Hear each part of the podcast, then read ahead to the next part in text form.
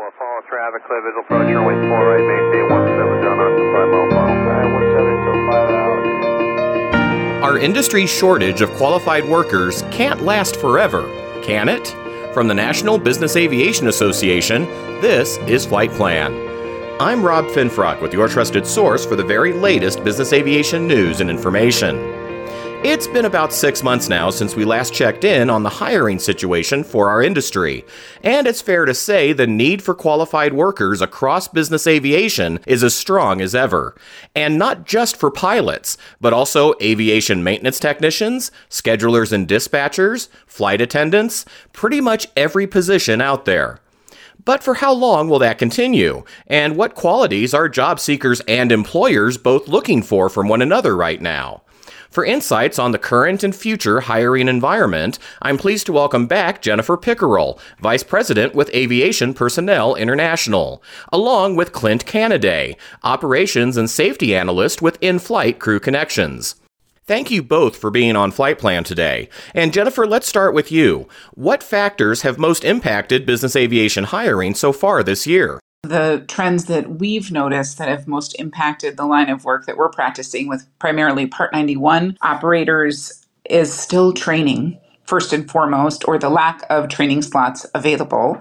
Uh, so that has this impact where it's forcing flight departments to be more tactical and less strategic about their hiring practices, meaning you know, kind of putting function over form, if you will. So somebody needs to have the type rating to get a job potentially, uh, as opposed to first searching for the right complement to your culture and then training them in the aircraft.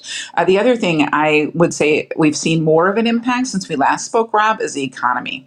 I do see more uncertainty within flight departments, a little more hesitation uh, when it comes to hiring, some thoughtfulness, right? And a little bit more, we're having more dialogue about, you know, the cost, the compensation, and the impact that's having within these flight departments, which is can be catastrophic at times, and how it impacts also the flight department's desire to try to continually prove their value because as those compensation ranges go up, the level of service isn't changing much. So ultimately, the corporate enterprise is coming back to saying, what are we getting for this money aside from our pilots staying?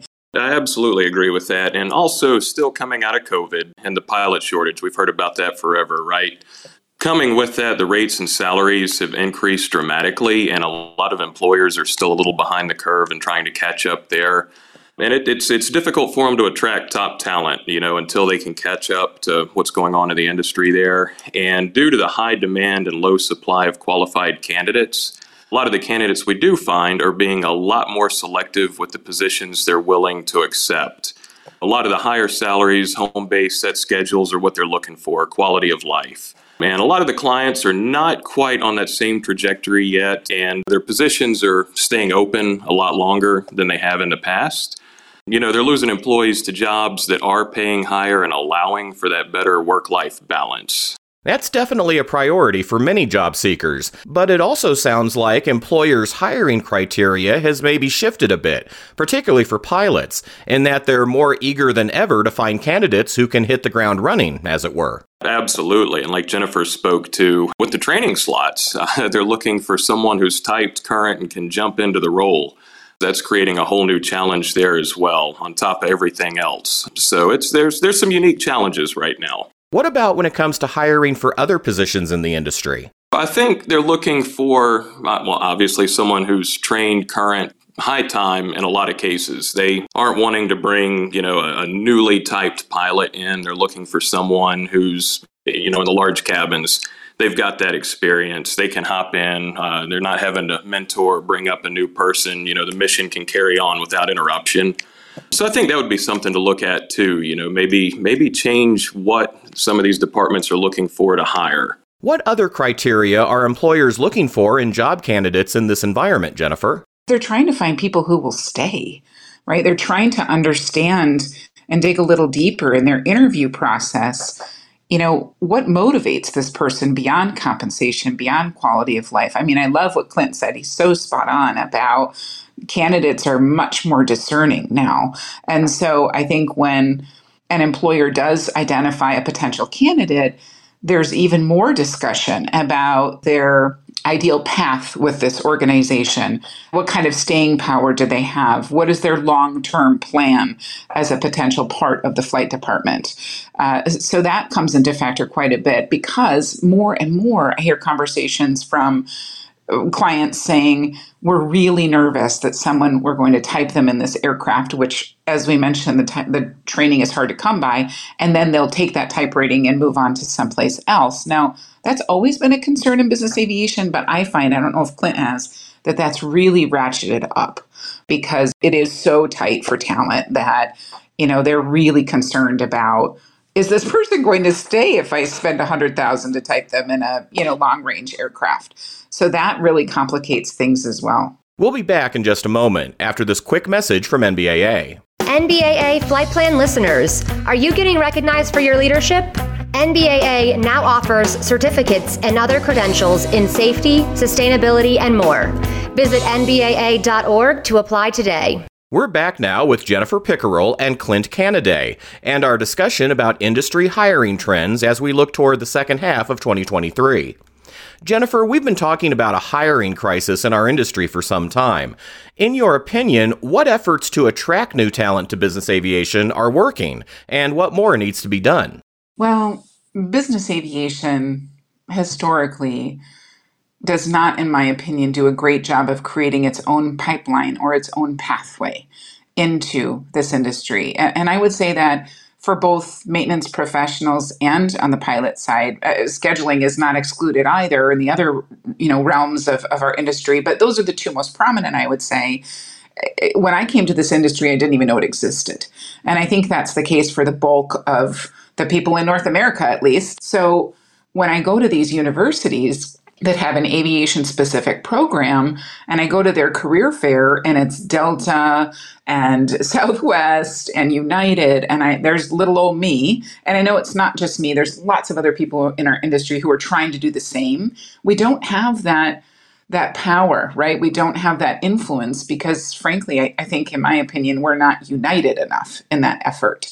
And then to kind of underscore that when I do identify a couple of young people who have an interest in business aviation, let's say it's four out of 50, and they come to me and follow up and say, How can I get in? It's really hard for me to help them because they're fresh out of, in this case, let's talk, you know, pilots. So they're fresh out of school, they're very low time, and we again don't have that pathway where you know the commercial airlines of course they will pay for their atp they they come in and will interview these students as early as sophomore level college. And if they get into these programs they're guaranteed a spot at the regional and then on to the major. So eh, until we really have that presence and a secure pathway i think we're going to continue to have this problem I think Jennifer raised a good point there, Clint, in that our industry is built on relationships. That's great when you're already working in business aviation, but it can be hard for those on the outside looking for a way in. Absolutely. And and you know on the pilot side, there's there's a lot of opportunities. There's a lot of support out there, but I think more companies need to be willing to offer that support and hire a less experienced FO mentor them, bring them up, mold them into, you know, future captains. I think that's something we definitely need to see. On the flight attendant side, it's a little bit different. From what we've seen lately, there's been quite a few mentorship programs out there. There's a lot of new folks getting into the industry and shadowing experienced flight attendants. Um, they're helping them get their foot in the door and show them the ropes. So we're seeing that a lot. Um, on the maintenance side, um, there's a lot of training and certificate programs now and there's a lot of folks working at you know repair facilities to get their time to qualify for their A&P, or even do that at the same time they're going to school. So that mentorship seems to be there. But on the pilot side, it does seem to be lacking, unfortunately. To that point, our industry has also expanded its focus on diversity, equity, and inclusion to not only bring people into business aviation from new backgrounds, but more importantly, to make them truly feel welcome here. Are employers embracing those efforts, Clint? Well, sure. And I think they're doing that through a lot of different events or conferences. Um, there's a lot more internships being offered and advertised uh, to get people involved and interested. Um, and for people that are already in the industry, maybe fresh to the industry, um, there's a lot of personal development opportunities that are being offered now. we're starting to see a lot more of that, and I think that's a good thing, and I hope that trend continues. Jennifer, like Clint mentioned, this goes beyond accepting new hires from more diverse backgrounds. Some flight departments are actively reaching out specifically to groups like the National Gay Pilots Association and the Organization of Black Aerospace Professionals. Yeah, I've seen a lot of progress uh, in that there are more and more flight departments that I've been in discussion with who are partnering with OBAP, with NGPA, where they're establishing these partnerships before they need talent. And that's really the way to go about it. So that's one thing is reaching beyond the, the traditional pool with which you're drawing from. That's what I find to be the biggest obstacle uh, with a lot of flight departments is they'll come to us and say i don't know how to form those partnerships i don't know who to reach out to you know because they have a genuine desire to diversify and and for a couple of reasons. You know, there's a business case. We all know that the broader your perspective, the better solutions you come up with, the more innovative your teams can be. But also because of the talent shortage. You know, we know that we need to open our doors to more populations, if you will. So I do find that organizations who are genuinely invested in making that, they're establishing these connections with those organizations. But if not, they're kind of relying on you know the friends and family network and the other suggestion i would make a lot of people will say, well, we post a job and, and we don't get diverse populations replying to our ads. Well, you know, part of that is where are you placing the ad? And, that's the other, we have to take it another step further. I mean, if we, we at API call it post and pray, right? You post and you just pray that somebody responds. Well, in this market, you have to be much more aggressive and much more cognizant of what's out there. I would challenge your teams to always, always be on the lookout for talent. I mean, that's what we do. We go to conferences. We might not even have an opportunity, let's say, for Rob, right? But we're going to meet Rob and get to know him so that when we do come across something, we can reach out to him. And when you get to know somebody in that authentic way before a job is potentially on the table, you establish those connections, you network, and you should always, always be recruiting for talent. And go up to people who don't look like you. I mean, that, that really, you have to have a sincere effort if you do have a desire to diversify your team in that way. I don't know if people are aware, but the FAA created a Women in Aviation Advisory Board to specifically identify what prevents women and people from underrepresented communities coming into aviation. And this is all of aviation, right? It's not just business aviation. And after a two year study, they ultimately determined the biggest factor, the biggest obstacle was culture. So we really need to do a better job in our area of industry, business aviation, in ensuring that we do have inclusive cultures. And aside from the DE&I acronym, which I know can be triggering for some people or polarizing, if we think about just inclusivity, meaning really letting people show up as who they are and fostering a sense of belonging in and amongst your team, it goes a really long way. Indeed, and the push for inclusivity is thankfully one trend that we'll likely see in our industry for a long time to come.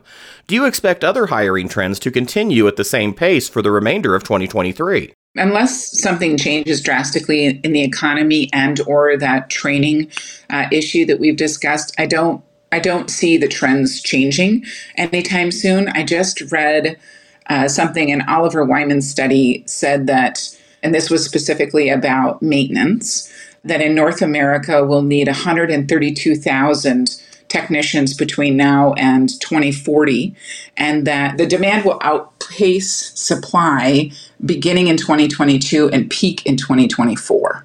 Uh, so when I was at the maintenance conference, I spoke on this topic and just asked for a show of hands who agrees, you know, and of course every hand went up like, yep, we're already feeling it, right? So so I don't see those trends changing. And I know the numbers on the pilot side are are they're not actually as bad. I mean, that's what's interesting. You know, we talk about the pilot shortage quite a bit, but it's actually more dramatic uh, on the maintenance side. So I expect they're here to stay. And uh, so I'm glad that you're bringing these things to the table, Rob, because we really have to learn to work within the confines in which we're given. And I, and I don't, don't think it's going to change anytime soon. What do you think, Clint? Do you expect our industry to have the help wanted signs out for the foreseeable future? Absolutely, I do. I mean, business aviation is booming, continues to thrive, and we're seeing, you know, a lot of these companies are still a little behind the curve on pay and work life balance. So that's going to continue to, you know, keep a higher demand on the contract side and permanent placements. And a lot of these companies are they're busy, they're flying, and they just don't have the time or the internal staff to focus on the hiring. So that's that's going to keep things busy for us on both permanent placement and contract. That's good to hear for anyone looking for a job in our industry. And when those candidates reach out to you, Clint, what advice do you give them? Network. I mean, network is very important, correct? And be patient. Um, there's a lot of opportunities out there. Do your homework. Look at the big picture. Really take a look at what you are looking for. Be open minded and, you know, look down the road, not just what's good in the exact moment. How about for someone who might already be working in business aviation but is looking to change companies or maybe even their job position? Well, I guess you have to look at, at what you want and then try and find something that matches that. And just uh, again, be patient, stay focused. You know, there's a lot of opportunities out there, so you'll you'll find the right fit, um, and it has to be a good fit for you and the company, right? So just be patient. I think being patient's the key. Jennifer, what advice would you share? Well, very much like Clint said, it, network, network, network, and and as cliche as that may sound, it really it does ring true. And so, local and regional groups, you know, I'm always encouraging because I'm based here in Minnesota.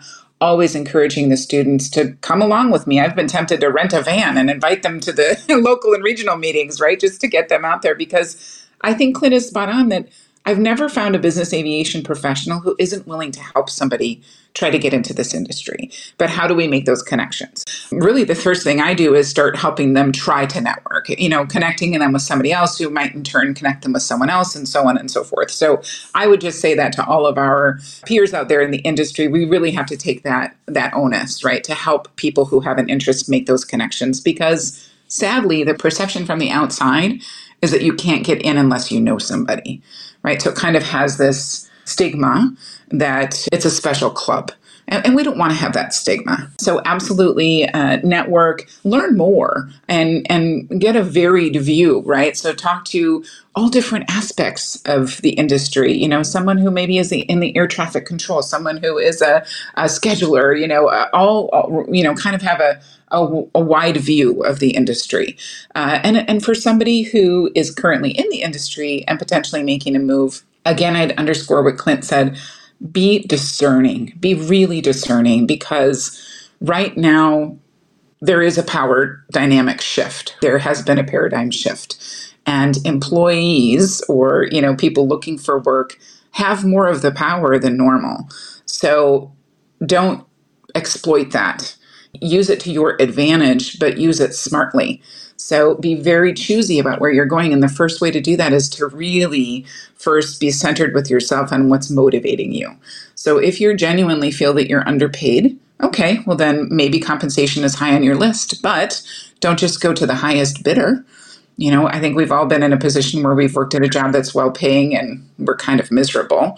So we have to keep those motivations in check and and remember the other elements of work that keep us happy we all need to pay the bills, but what keeps your cup full, so to speak? You know, what kind of culture is best for you?